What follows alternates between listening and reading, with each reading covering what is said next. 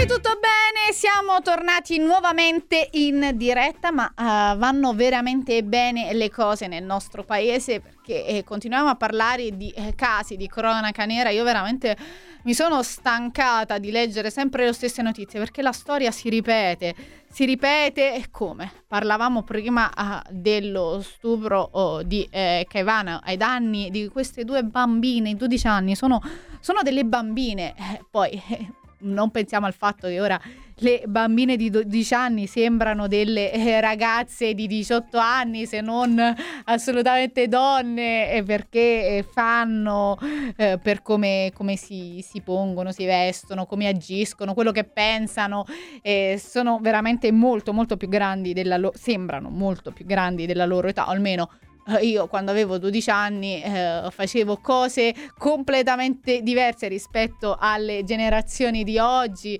Eh, sembra che siano passati 100 anni, invece, invece no, eh, c'è una brevissima distanza di età, eppure eh, le cose sono veramente eh, peggiorate. Ma torniamo a parlare dell'ennesimo oh, femminicidio che si è verificato nel nostro paese questo fenomeno non si arresta, no, cioè non se la si può fare più perché a me angoscia veramente tanto. L'ennesimo femminicidio oh, si è eh, consumato ieri in Sicilia e eh, ai danni di una giovane donna eh, che è stata uccisa dall'ex eh, compagno, tra l'altro col quale aveva avuto una figlia, una bambina di, di 3 o 4 anni.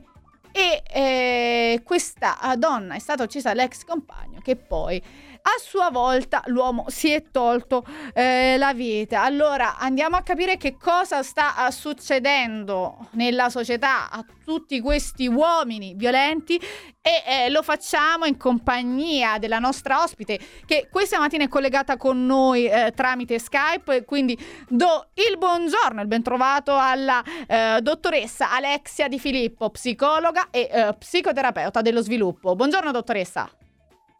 Buongiorno a lei, Ilaria, e buongiorno ai nostri telespettatori e ai nostri ascoltatori. Grazie, grazie mille. Allora, dottoressa, eh, cerchiamo oh, di capire proprio che cosa eh, sta eh, succedendo dal punto di vista eh, psicologico a, a, tutti questi uomini violenti.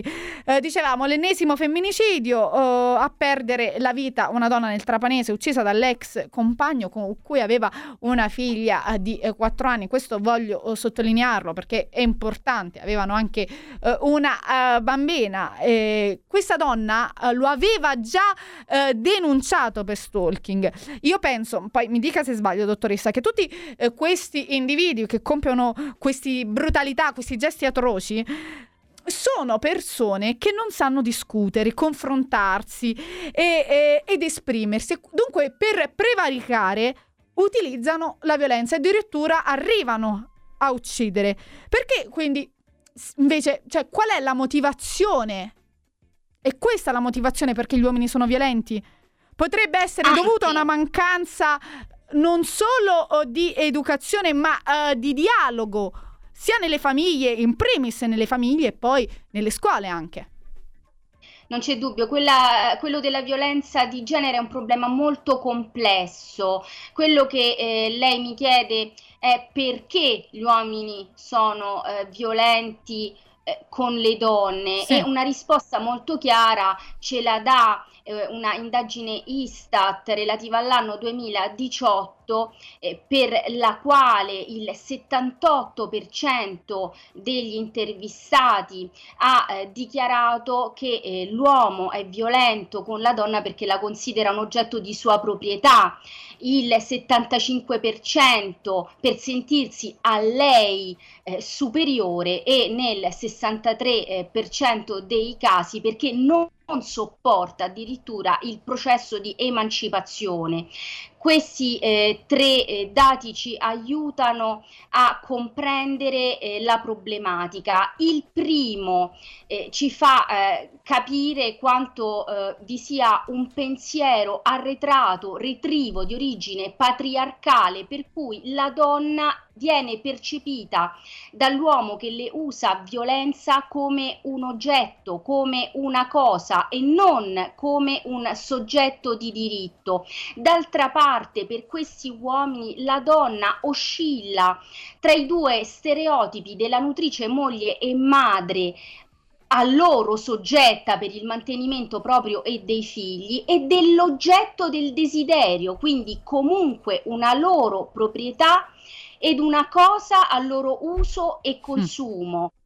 Eh, quindi eh, questo eh, ci, eh, già con, mh, mm, ci consegna una immagine di grande arretratezza del nostro paese, anche in considerazione sì. del fatto che la stessa ricerca eh, fissa una percentuale di quasi il 60% eh, del, della, della, popolazione considerata che aderisce a, a, agli stereotipi di genere ed è una percentuale vertiginosa. Il secondo dato, e qui mi riporto a quanto lei stava dicendo, dicendo in introduzione dell'intervento, sì. mostra come l'uomo utilizza la violenza per eh, proprio ribadire la propria supremazia sulla donna, per atterrarla, eh, mm. per ridurla all'impotenza e anche come rimedio in tanti casi, chiamiamolo così, preventivo eh, di ogni spinta autonomizzante della compagna.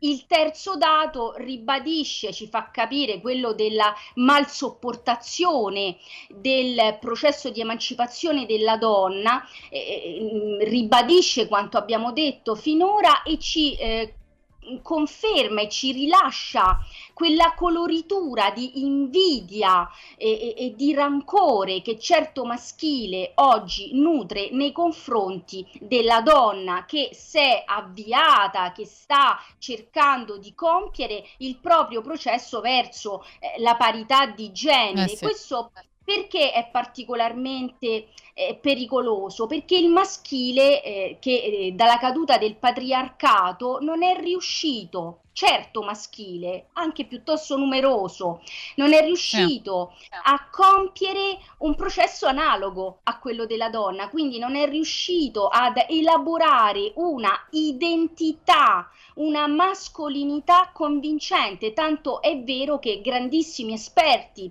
come il professor Alexander Miskerlik parlano di una mascolinità eh, senza volto, estremamente fragile, frustrata, che di fronte a al no della donna che si ribella alle vessazioni che spesso cominciano sotto forma di violenza psicologica e si avvale soprattutto degli strumenti che eh, gli dà la legge, mm. eh, produ- producono in questo tipo di maschile una spinta eh, molto forte verso la violenza, una rabbia cieca perché appunto considerano la donna a loro, eh, a, a, diciamo questo maschile considera la donna a sé inferiore e non come un soggetto di diritto quale è un soggetto di diritto con dei diritti primo tra i quali quello alla vita e, e seguito eh, da quello all'uguaglianza quindi anche con l'uomo e alla libertà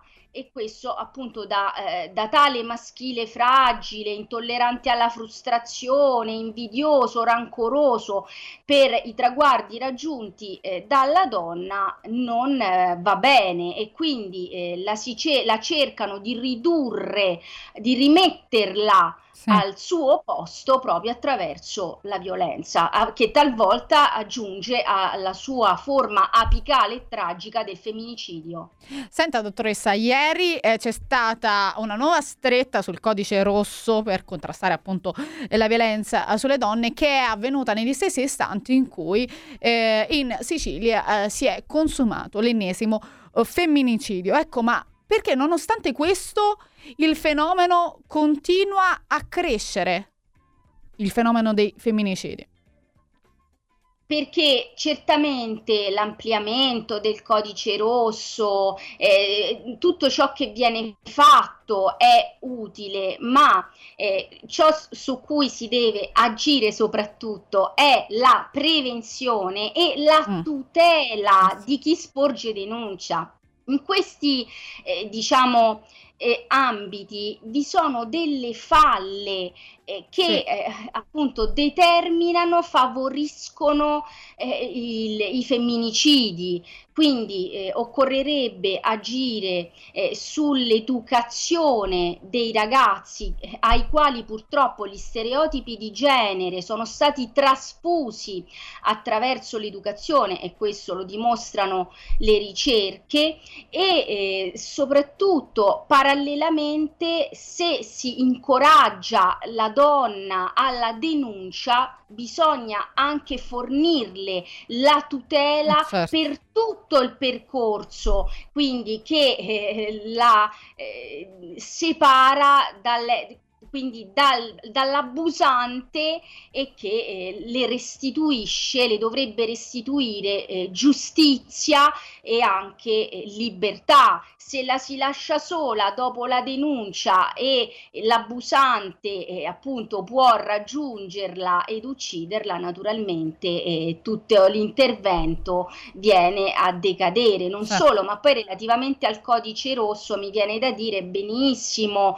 tutto quanto viene viene approvato, ma è importante la certezza della pena e soprattutto eh, che eh, questi uomini vengano avviati a dei processi riabilitativi, rieducativi laddove eh sì. è possibile e che vengano seguiti anche dopo il termine della pena detentiva per comprendere se tali interventi sono andati a buon fine. Sì, ma non solo questo, anche come diceva lei eh, prima nell'intervento, il fatto che parliamo spesso, già ne abbiamo parlato con lei anche nelle volte precedenti, di donne che sono state uccise, ma donne che in passato oh, già avevano fatto denuncia. Quindi questa è la cosa che a me eh, mi lascia ancora più allibita, perché il loro grido... Eh, la loro oh, esporsi, no? andare a um, insomma andare a denunciare tutti gli episodi di violenza. Non, non, è semplice per una donna, soprattutto magari quando c'è di mezzo un figlio, quando c'è una relazione che magari dura da più tempo. Quindi c'è il coraggio da parte delle donne, denunciano e poi di questa denuncia che se ne fa? Boh, così. E poi vengono uccise. Ma io volevo chiederle, dottoressa, che ruolo ha eh, l'assenza della figura paterna del padre? nello strutturarsi di una eh, mascolinità eh, tossica è un, un ruolo centrale. E, mm, intanto certamente eh, per l'instaurarsi, per il determinarsi di una mascolinità inefficace, frustrata e dunque eh, violenta, o anche di una mascolinità chiaramente eh, prevaricante e, e, e tossica, ma è anche importante eh, relativamente al, al, determinarsi di un femminile fragile che si asserve al maschile andando incontro a relazioni chiaramente abusanti, ma andiamo per gradi.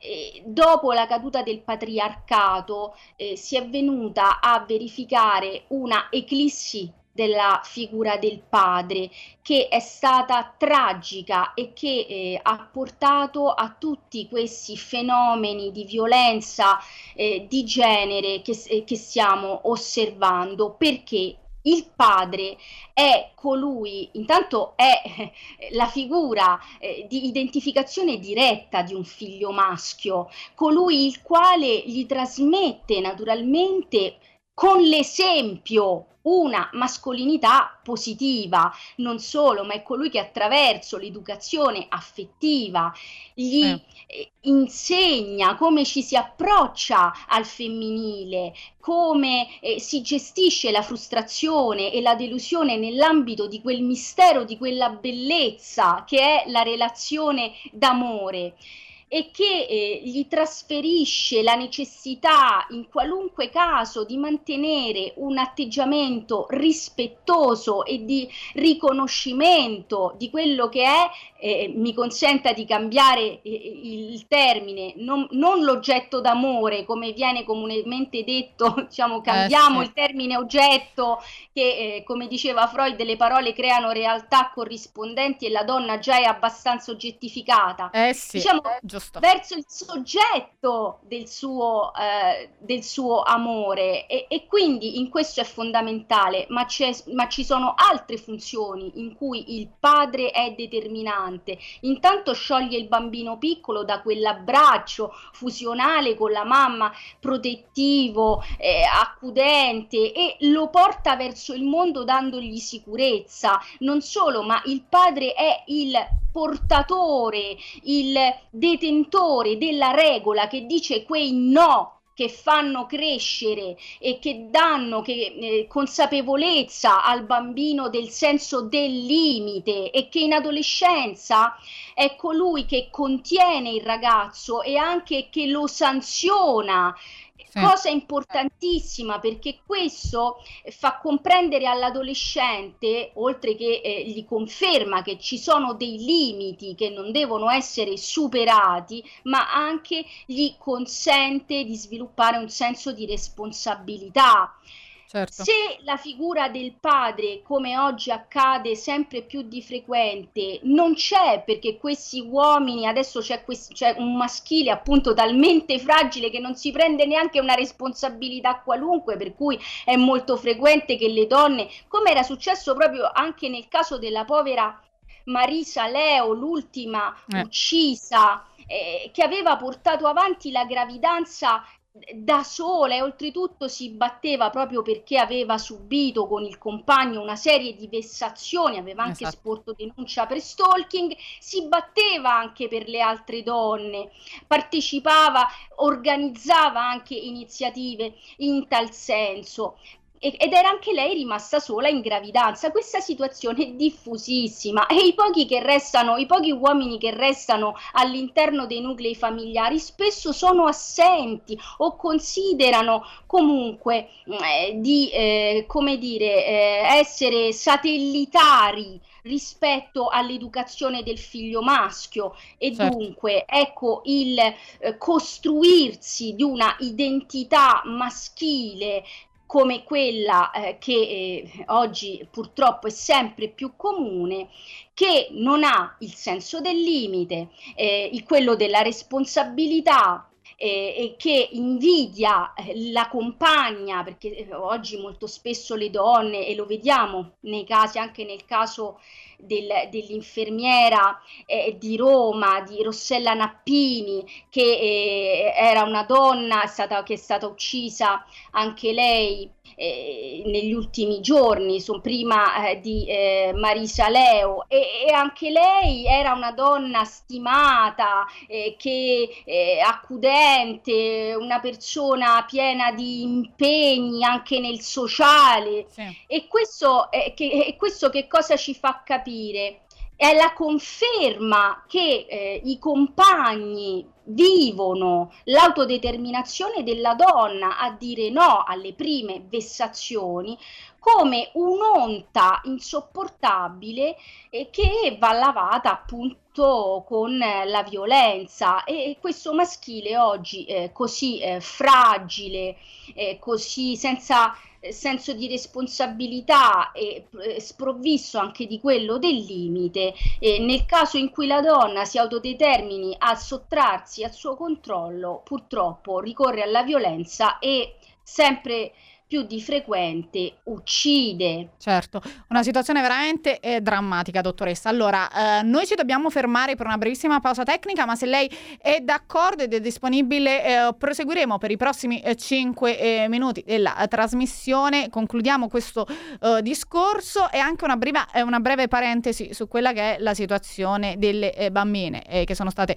stuprate a, a Caivano. Ci fermiamo tra pochissimo, dottoressa, e, e poi la richiamiamo. Una breve pausa, restate sintonizzati.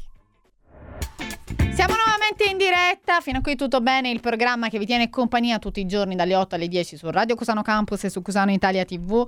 Eh, siamo ancora in collegamento con la uh, dottoressa Alexia Di uh, Filippo, psicologa e psicoterapeuta dello sviluppo, per uh, concludere insomma la situazione e avere insomma una prospettiva definita, come già ci ha detto la dottoressa sulla situazione dei femminicidi nel nostro paese. Ma dottoressa, ci è appena arrivato un messaggio da parte di un nostro ascoltatore, il quale scrive: Buongiorno, penso oh, che un uomo denunciato per stalking debba essere obbligato a seguire un percorso di incontri con psicologi al fine di valutare una loro oh, pericolosità e provare a uh, curare preventivamente. Ecco, oh, come vuole commentare lei questo messaggio?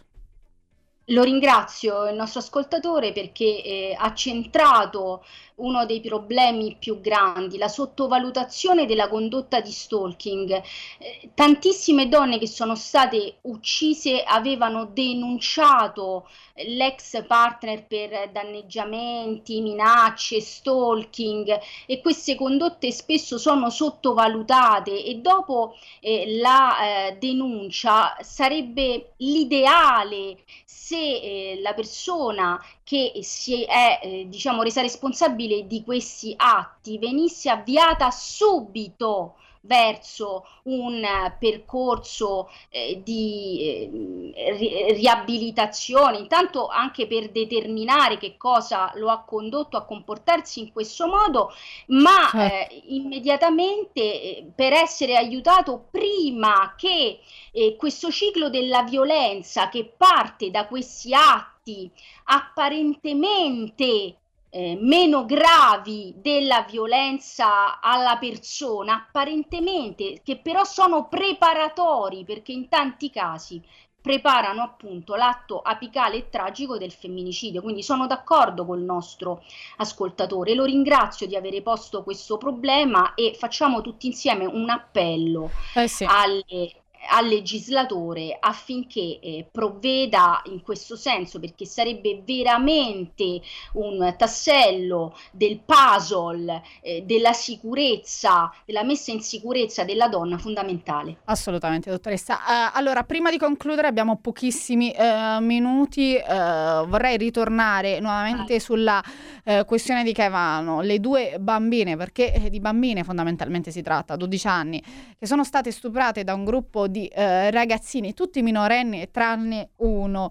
Il tribunale ha disposto un intervento psicologico per queste eh, due bambine di Chevano e anche per le loro famiglie. Eh, l'avvocato che li segue ritiene che dovrebbero essere seguiti tutti eh, gli abitanti di Chevano. Come mai? Che cosa pensa al riguardo, dottoressa?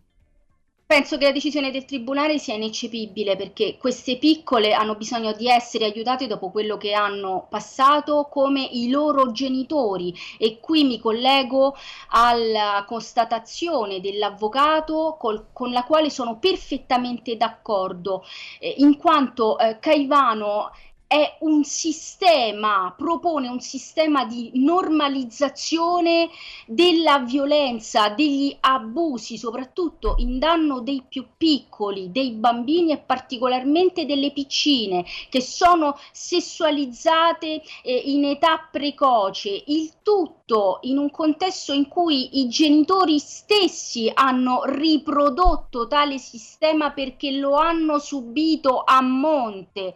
E pertanto è necessario, se si vuole cambiare qualcosa, aiutare tutti a Caivano e, e, e aiutare i genitori dei piccoli affinché loro stessi possano consapevolizzare che quanto accade è, è, qualcosa di abominevole, cosa che non possono fare perché sono stati loro in prima persona eh, vittima di queste vittime di, questa, di questo sistema abusante.